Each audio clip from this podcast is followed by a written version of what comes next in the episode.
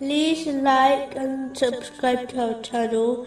Leave your questions and feedback in the comments section. Enjoy the video. Continuing from the last podcast, which was discussing chapter 79, verse 18. and say to him, Would you be willing to purify yourself?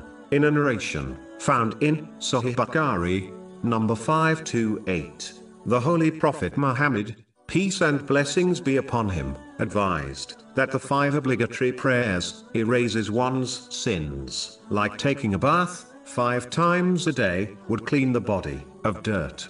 The first thing to note is that this narration refers to minor sins only, as major sins requires sincere repentance. In addition, it is important for Muslims to not only purify their outer beings of minor sins by establishing the five obligatory prayers, but also fulfill the other aspect of purification, namely, inner purification. This is indicated by the fact that the five obligatory prayers were spread across the day instead of being put together, meaning a Muslim should repeatedly, inwardly, turn to Allah, the Exalted, throughout the day, just like their body turns to Allah, the Exalted, five times a day, through the obligatory prayers. This inner purification involves correcting one's intention, so that they are only perform actions, in order to please Allah, the Exalted. This is the foundation of Islam, and is what Allah,